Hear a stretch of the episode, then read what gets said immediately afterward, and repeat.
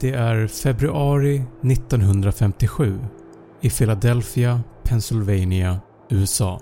I skogen en liten bit utanför staden skymtas en låda av kartong bland träden. En jägare som var ute i skogen för att lägga ut fällor för att fånga djur hittade lådan och undrade vad den gjorde där. Han tittade i den och såg något fruktansvärt. Jägaren var rädd att om han skulle rapportera det här till polisen så skulle de beslagta hans fällor i skogen. Han hade trots allt ingen tillstånd för det. Han valde istället att gå snabbt ifrån platsen. Några dagar senare är en student ute i skogen och även han hittar lådan. Han valde först heller att inte rapportera innehållet till lådan till polisen eftersom han hade ingen bra förklaring till varför han befann sig på platsen. Skrämd och rädd så sprang han därifrån. Nästa dag så tog han sitt förnuft till fånga och ringde polisen för att berätta vad han hade sett. Den 25 februari anländer poliserna till platsen och hittade lådan. De gick fram och tittade i den. I kartonglådan låg en pojke. Pojken hade inga kläder på sig utan var endast insvept i en filt. Pojken var död. Obduktionen av pojken genomfördes av Dr. Joseph Spellman och han kunde fastställa följande saker om pojken. Han var mellan 4 till 6 år gammal, blåa ögon, ljus blont hår, 102 till 103 cm lång och var kraftigt undernärd. Pojken vägde bara 13,5 kg. Blåmärken täckte pojkens armar, ben och huvud. Det var uppenbart att han hade blivit misshandlad. Håret var nyligen klippt fast på ett väldigt konstigt sätt. Små tussar hade klippts av lite här och var på huvudet. Fötterna och händerna var torra och skrynkliga vilket pekade på att de hade befunnit sig under vatten antingen precis innan eller efter han dog. Pojken hade också olika ärr på kroppen. Ett L-format ärr precis under hakan, ett runt ärr på vänster armbåge och ett litet ärr på vänster sida av bröstet. Sen hade han också kirurgiska ärr som gjorts av medicinska orsaker i ljumsken, bröstet och vänster vrist. De här ärren hade läkt fint och syndes knappt. Även fast pojkens kropp var täckt av olika blåmärken så var det fyra stycken av dem som stack ut från mängden. De var nämligen helt runda och placerade i rad på hans panna, vilket kan betyda att någon vuxen höll hårt i hans huvud. Kanske under tiden han blev klippt i håret. Dr. Spellman fastställde att pojken blev misshandlad till döds och dog till slut av en hjärnblödning efter upprepade slag emot huvudet.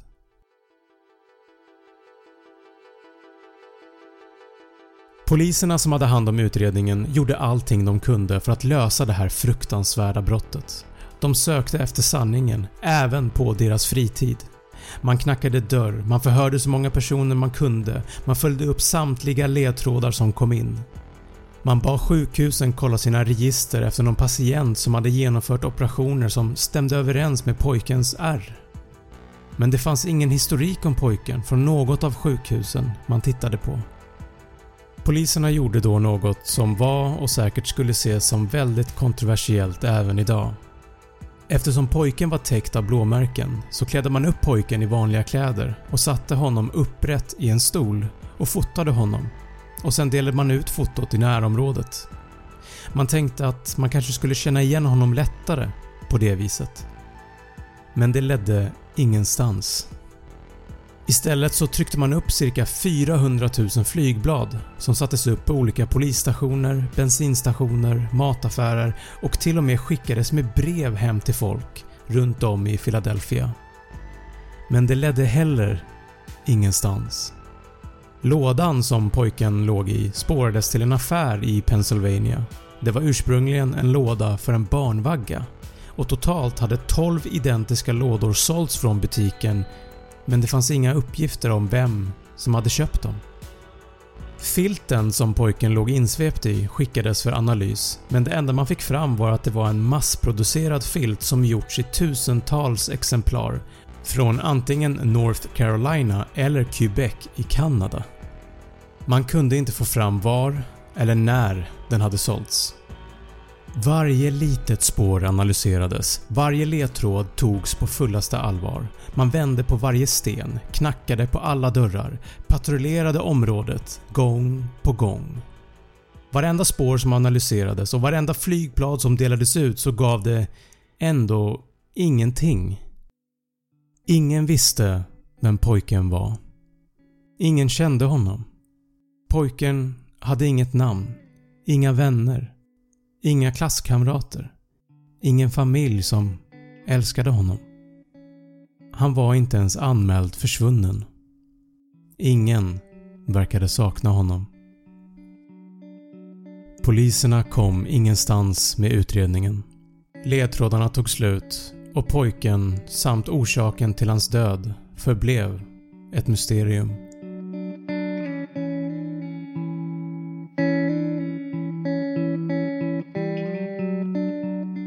År 1960 ledde ett spår till ett före detta fosterhem. Kan det varit här pojken har bott? Man hittade en vagga som kan ha stämt överens med det originella innehållet i lådan och man hittade även liknande filtar som pojken låg insvept i. Bevisen var dock alldeles för svaga för att man hittade inga andra kopplingar till fosterhemmet. Det är ju trots allt inget konstigt med att ett fosterhem har en barnvagga eller filtar för den delen så den här teorin uteslöts ganska fort. 2002 hävdade en kvinna att hennes mamma hade köpt pojken av hans föräldrar 1954. Hon sa att hennes mamma hade misshandlat pojken under flera år och en kväll hade pojken misshandlats så svårt att när han senare badades på kvällen så dog han av sina skador. Mamman hade sen klippt pojkens hår och sen försökt dumpa kroppen. Även om det hon sa stämmer överens med vad som har hänt med pojken så är det saker som man enkelt kan läsa i polisrapporter och framförallt i media. Och sen kan hon helt enkelt ha hittat på en historia runt detaljerna som var allmänt kända. Grannar till den här kvinnan förhördes men ingen har någonsin sett någon pojke boende hos dem samt att kvinnan hade även historik av psykisk sjukdom så hennes trovärdighet minskade kraftigt. En annan teori var att pojken kanske har uppfostrats som flicka. Att han har haft långt hår som sen klipptes i samband med dödsfallet och därav svårare att identifiera. Men det är inget man säkert kan veta. Eftersom fallet och utredningen inte kom någonstans så begravdes pojken till slut och han blev känd som “America's unknown child”.